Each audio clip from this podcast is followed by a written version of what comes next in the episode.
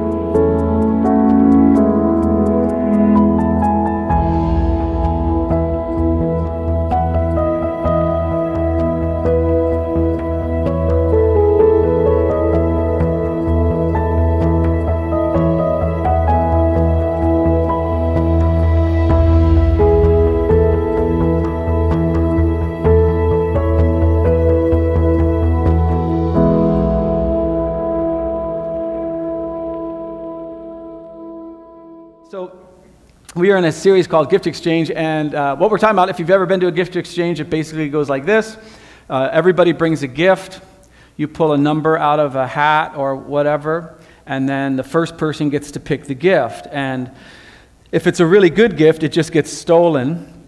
And um, if it's a bad gift, the person uh, just keeps it. And, and so, what, what, what basically what happens is whoever brought the worst gift is publicly shamed by all the other people because nobody wants their, their gift, right? So, um, and, and so that's why if there's a gift, ex- like, oh yeah, I'll, I'll be there. Wait, there's a gift exchange? Oh no, I'm having my spleen removed. Yeah, man, just missed it.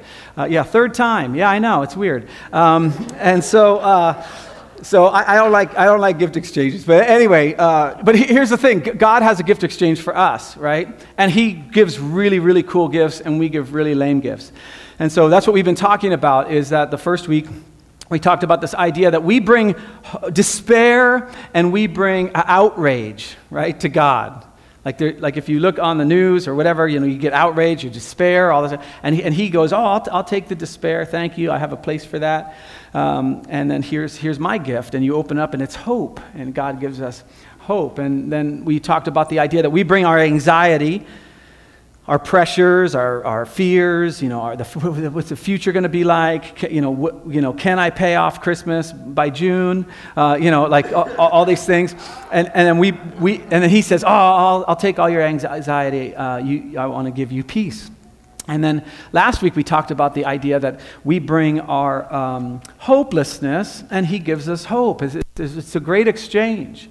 Uh, I mean, I'm sorry, joy. We, we bring our sorrow, and he brings us, and he brings us joy. And so, um, uh, it, we were talking about last week that we should be, if you're a follower of Jesus, you should be the most joyful person at your, at your job. You should be the most joyful person um, in your family, the most joyful person in your neighborhood. Well, this morning, we're going to talk about um, probably the most important of those, and it's love. And what we're going to do is we're going to actually go into a section of Scripture that I don't know anyone's ever preached on Christmas before, but I'm doing it, so whatever. Um, and it's this letter that Paul is writing to the church in Philippi.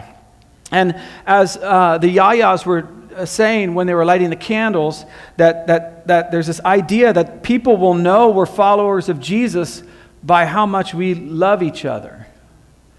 And I would go one step further, which I'm going to do this morning. How well you love those around you not just each other. It's easy to love each other, right? Well, for the most part. But it's harder to love other.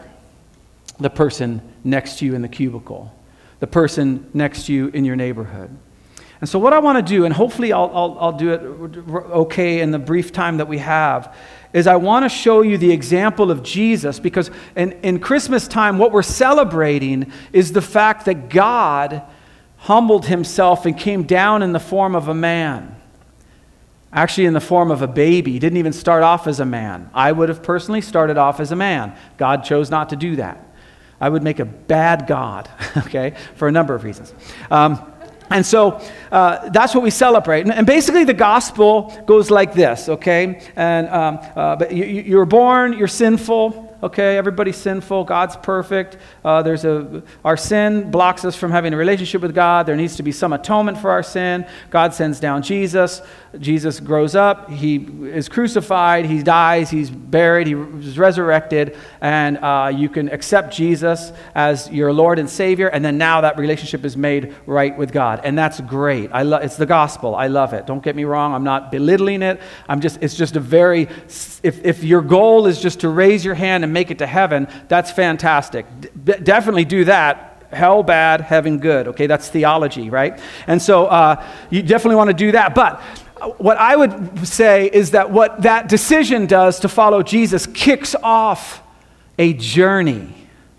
It kicks off a journey. And what I want to show you this morning is that when God came down in the form of a baby, he demonstrated his own love for us, not just for us, but that that love would be experienced and would be poured out to those around us. God so loved the world.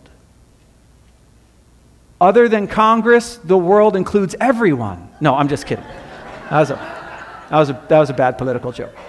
Uh, right? It means everybody Congress, the president, pick the person you don't like, whatever. God so loved the world that this is what he did. And so, what I want to show you is this section in Philippians and uh, it's in Philippians chapter uh, 2. And um, it says this it's talking about Jesus. And he says this to us rather, and uh, I don't have time to go into all the pretext of what's happening here, but rather, in humility, value others above yourselves. Yuck. That's a terrible verse. Not looking to your own interests, but each of you to the interests of others. Part of the gospel, the good news of the gospel, is not just that you get to go to heaven. That's, that's good news too. It's that you can be free from having to have your own way. You can be free from striving to get all that you can. You can be free to look around and to be present with those around you. Watch what he says. He says, In your relationships with one another, have the same mindset as Christ Jesus. So this is what he says. So bear with me. We're here on Christmas. Little baby Jesus shows up, okay? And he grows up, he grows up, and he starts his ministry, okay? And he begins to demonstrate what it looks like to live as Christ would live. And he has a mindset. And here's his mindset Who, being the very nature God, okay? He was God, all right? did not consider equality with God something to be used to his own advantage. So when we celebrate the coming of Christ, what we're celebrating is that God decided, with some sense of humility, to not regard that thing as something to be held on to because he loved us so much. He decided to make a way. Rather, he made himself nothing. He made himself nothing. See, this is the real story of Christmas. That there was a God up there who saw all of humanity, loved them, and says, you know what? I'm going to make another way. The sacrificial system is going to go bye bye now. There's going to be another sacrifice, and it's going to be me, and it's going to atone for everybody's sins all over the entire world. And so he makes himself nothing. He comes in the form of a baby. God comes in the form of a baby. Now, for those of you who don't believe the Bible or you're just kind of stepping into it or you, you don't, you're, you're new to all this Christianity stuff, you say, John, I don't understand how God could all of a sudden become a man. Well, welcome to the club. I don't either, okay? It's like way beyond my, my brain. But he did. I believe he did. He makes himself nothing. And he says this by taking the very nature of a servant. See, that what's, again, what's amazing, he comes, he comes in the form of a baby, but he doesn't grow up to be a king. He grows up in a poor neighborhood. Matter of fact, when Philip found him, he says to, uh, to, to Peter, Hey, we found the Messiah. And he's like, oh, cool. Where, where is he from? You know, because that's what we'd say. And he says, from Nazareth. And he goes, Nazareth? Like, what good can come out of Nazareth? Like, he should have come from like Jerusalem or Rome or something like that. He comes from Nazareth. He comes from nothing. He makes himself a servant, being of human likeness. He didn't wait until all of a sudden he amassed power, because God isn't interested in power. He didn't wait until he had become super duper famous, because God isn't interested in what people think about him. He came as a servant. Even on the last days of his life, when he, he wrote in, it says, This is your king riding humble on a donkey, the foal of a donkey, not even a full grown donkey. And being found in appearance as a man, he humbled himself.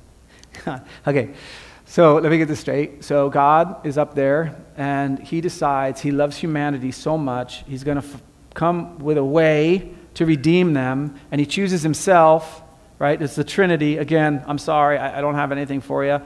It blows my mind. And, and He comes in the form of a man, a servant, and then He humbles Himself by becoming obedient to death, even death on a cross. You see, what we celebrate at Christmas time is the love of God. That's what we celebrate. The gift exchange that we have for God this morning is, is we bring our indifference to those around us. We bring our indifference, and He gives us love. Because oftentimes, I believe, especially for Christians, for those of you who aren't Christians, you get off the hook right now. I I think we're just very selfish in like, what can God do for me? Me, me, me. What God saved me. I'm going to heaven. I, me, me, me. What is God? And, and it goes the other way too. I find this with Christians a lot too. Is God happy with me? Is, it, am I okay with God? Like, what do I need to do? Give me a list of things I need to do in order to know. I know, just so I know I'm, I'm good with God. Am I good with God? This is what they were like. This was that with temple stuff. How, what sacrifice do I have to give to atone for the sins I did? Like, like, is it two birds? Is it a lamb? Like, what do I have to do to get right with God? Am I okay with God? I, I, I meet Christians all the time. This is their. I, I think God's angry with me. I, I don't. God, I'm not doing enough. I'm not. That's not what God's interested in. God's interested in one thing. We're going to talk about that in just a little bit. So he says he was becoming obedient even to the point of death. And so Paul goes on for a little while longer and he talks about um, uh, what that means for us, that, that Christ's coming. And so then he, in verse 12, he kind of kicks into this thing. He says, My dear friends, as you have always obeyed, in other words, there's, a, there's this obedience, not only in my presence, but now much more in my ab- absence, work out your salvation with fear and trembling. And you say, oh, okay, good. So I need to be scared. I just need to be scared and frightened that God is happy with me or not. That is not what this verse means. What this verse means is work out your salvation, afraid that you're not going to miss anything that God has for you in this journey. Because God has a lot for you in this journey. Yes, make it to heaven. That's a good goal. I like that goal but make it to work tomorrow. Like that's we have to we have to do that first. We have all this time on this planet. How do we how do we boil down everything that God would have us do into just something manageable? Jesus says this way. He's talking about this love. This love. As the Father has loved me, so I have loved you. Now remain in my love. Remain in my love. And you say, wow, that's awesome. God loved us. And so now Jesus is modeling this, this love of what it's like to live a life connected with the, the, your Heavenly Father, a life that you can have even now, of, of just being connected to your Heavenly Father. And so he says, he goes on and he says, for those of you who've been Christians for a long time, you're like, well, get to the meat of it. Well, here's the meat of it, okay? If you keep my commands, oh, okay, good, good. Okay, now we're back to doing. I can, I can do that. Give me a list. If you will remain in my love, just as I have kept my Father's command and remain in his love. Okay, okay, so here's the thing. Uh, this is how I know I'm good with God. As I know I, I keep all his commands. Yeah, don't steal, okay? Uh, don't lie, okay? Okay. You know, and then Jesus makes them all harder, right? You've heard it said, do, do not murder. I say, don't even get angry in your heart. You're like, God, Jesus, come on. You know, don't make it harder. He says, he says, don't commit adultery. Like, okay, sweet, got that done. Don't even lust in, in your heart after somebody. Like, oh man, you're like, why are you making it all harder? Like these commands. Okay, but I'm, but I'm going to do it. I'm going to do it, Jesus. I'm, I'm gonna you, you tell me what it is. You tell me what the command is. Give, give me a list. He says, just as I kept my father's hand, I've told you this so that my joy may be in you, and that your joy may be complete. Sweet. So if I do your commands, I'm going to have a great life, a joy filled life. I'm going to do my best to do all your commands. And he says, My command is this. And you go, Wait a minute, you had an S before. You said commands. You just say command. Jesus, you're going to boil down all of these rules and regulations. You're going to all boil it down to one command. Okay? Like, that's awesome.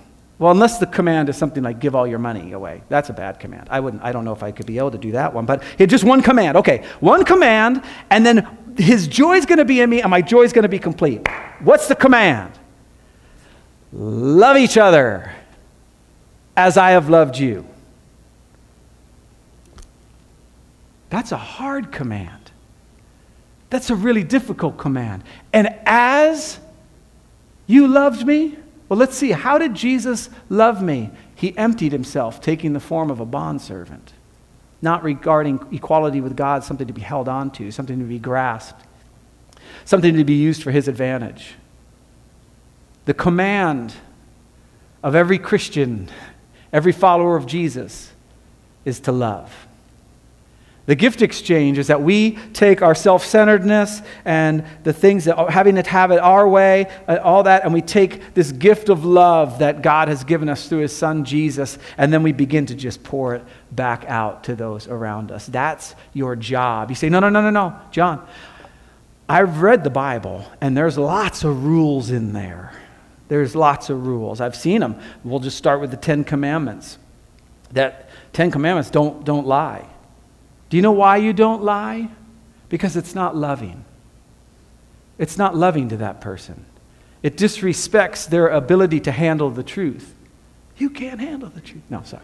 I just, just that just came out of nowhere. Squirrel. Uh, so,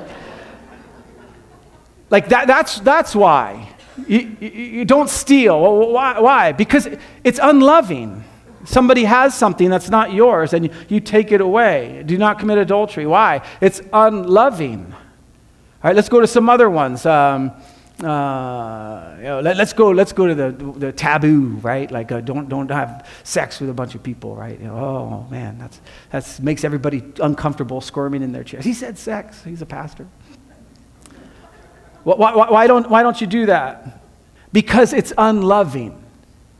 Because you enter into these relationships or acts and you get what you want, but you're not there during the healing process, during the pr- times of regret. You're not there for that. You just got what you wanted and now you're gone. It's unloving. That's why. You can go through all the rules and regulations and you realize God has put all these rules and regulations in there because He loves us and wants us to love one another. That's His command. Paul, if Jesus wasn't enough for you, uh, Paul is talking to the church in Galatia, and what was happening in this church is they were trying to, they, they just couldn't sit with the idea that they're saved by grace. Like, there has to be, you have to do something else, right? I mean, that doesn't make sense. They're getting antsy. I've met a lot of Christians like this. Harder is more spiritual. Like, the harder it is, the more spiritual it is, okay? And, and this was the church in Galatia. And Paul's trying to tell them no, no, no, no. You, you, don't need to go do sacrifices anymore. You don't need to be circumcised anymore. That was one of the big things. The Jews were all circumcised, and the people who weren't Jews were uncircumcised. And that's how you could tell. I don't even know how you'd know, but whatever. They, they had a system for it. I don't want to know about it, but they did. And so, uh, so that, that, that would be the, the thing, right? Circumcision. That, that's it. Okay, good. I, I don't. Anyway, get into the biology of it all. My daughter's a biology teacher. I'll have her come up and speak. Anyway, For Christ, in Christ, neither circumcision nor uncircumcision has any value. Like, like just to perform some act, eh, just to go, ta da, it has no value.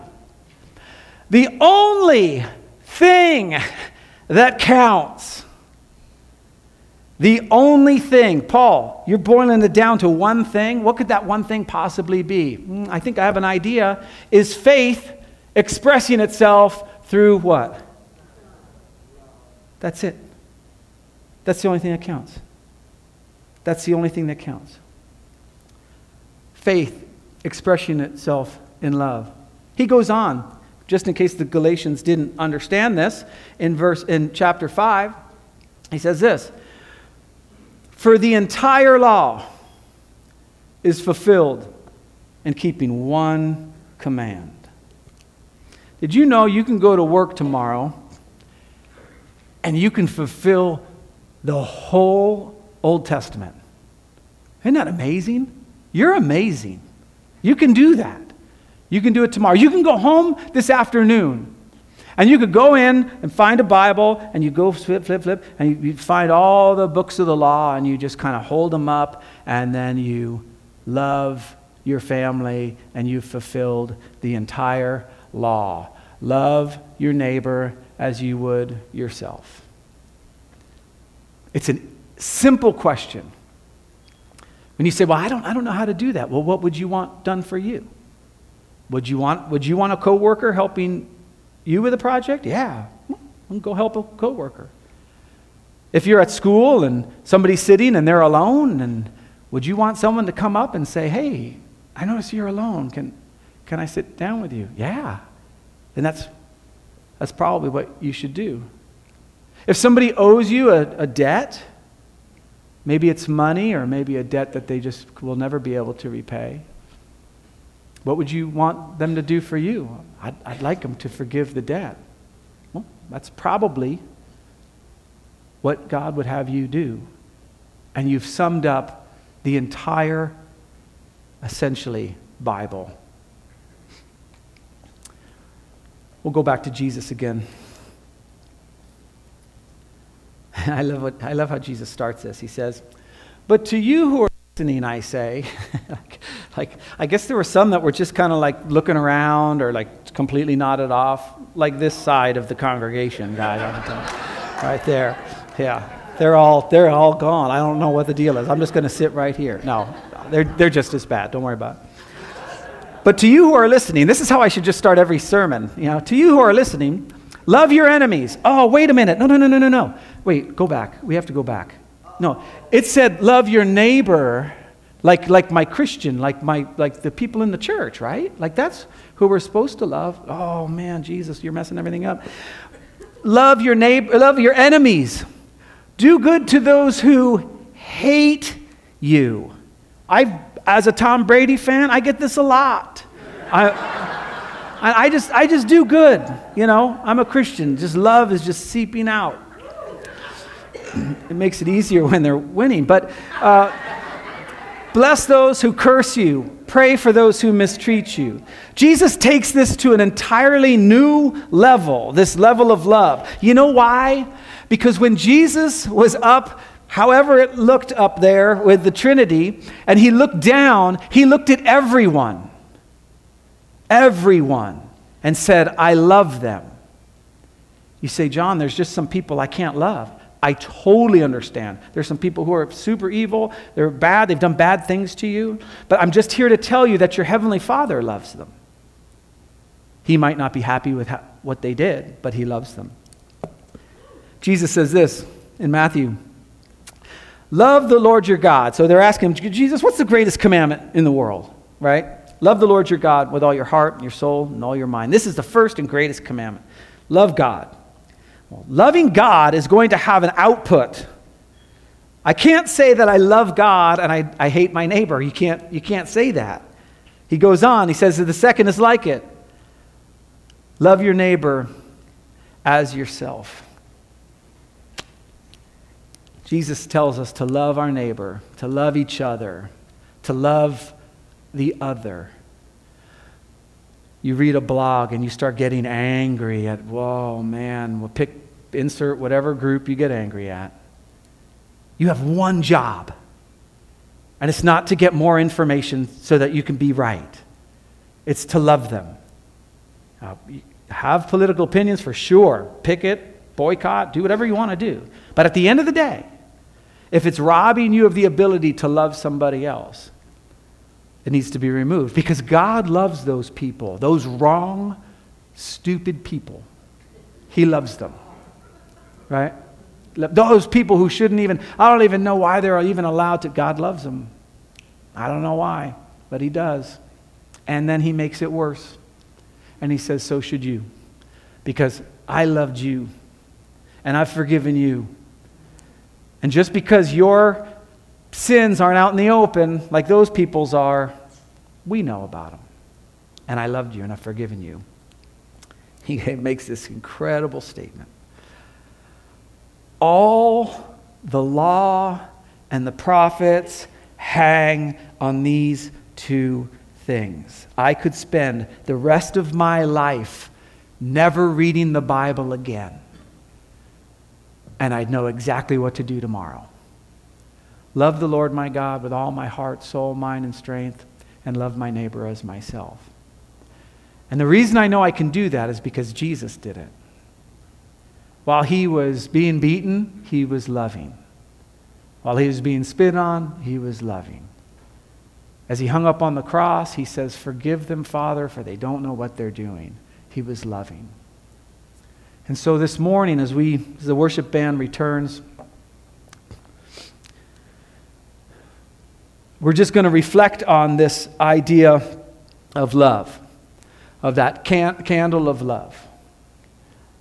That inside all of us, and, and, and that Christmas Eve, uh, Tuesday, well, you'll each get a candle. And, and, and what we do is we light, there's, there'll be a center candle in there. It's a white candle, and it's the Christ candle.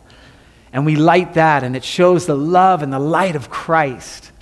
And then we light a couple of candles from that, and we go around and we, we light each other's candles. And that's exactly what's supposed to happen. Is that the love of Christ so ignites us that every place we go, there's hope and peace and joy. Most of all, there's love.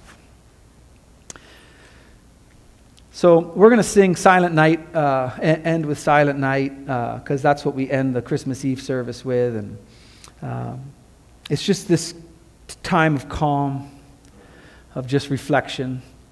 And uh, my prayer is that God might bring somebody to your mind. And you say, Oh, God, please, not that person. Don't make me love that person. Just anyone but that person, okay? How about my mother in law? I'll start there, and then we'll go from there. Actually, I love my mother in law, but like, like, like, like, let's pick, let's start small. And God's saying, no, no, no, no, this, this is the person. He might have already told you, just as I said, this is your person. And as we sing Silent Night, and as we reflect, and you're filling out your connection cards, well, you just pray, God, Ignite me with your love that I'm able to love that person, even though they, whatever it is they did. Help me love this particular group, even though, because I know you love them. Let me pray for us. Lord Jesus, we, we know there's all sorts of evil, there's all sorts of bad people making bad decisions. And we know that there are right and wrong in all sorts of different areas. And God, I just know that many times I've been on the wrong side, and yet you've loved me. And I know I've done the wrong thing, and you've loved me. And I've said the wrong thing, and I've thought the wrong thing, and you've loved me. God, I pray for us as we sing this last song, Lord, that you would bring to mind those that we need to forgive, that we need to love, and that you'd give us a practical way to do it. In Jesus' name, amen.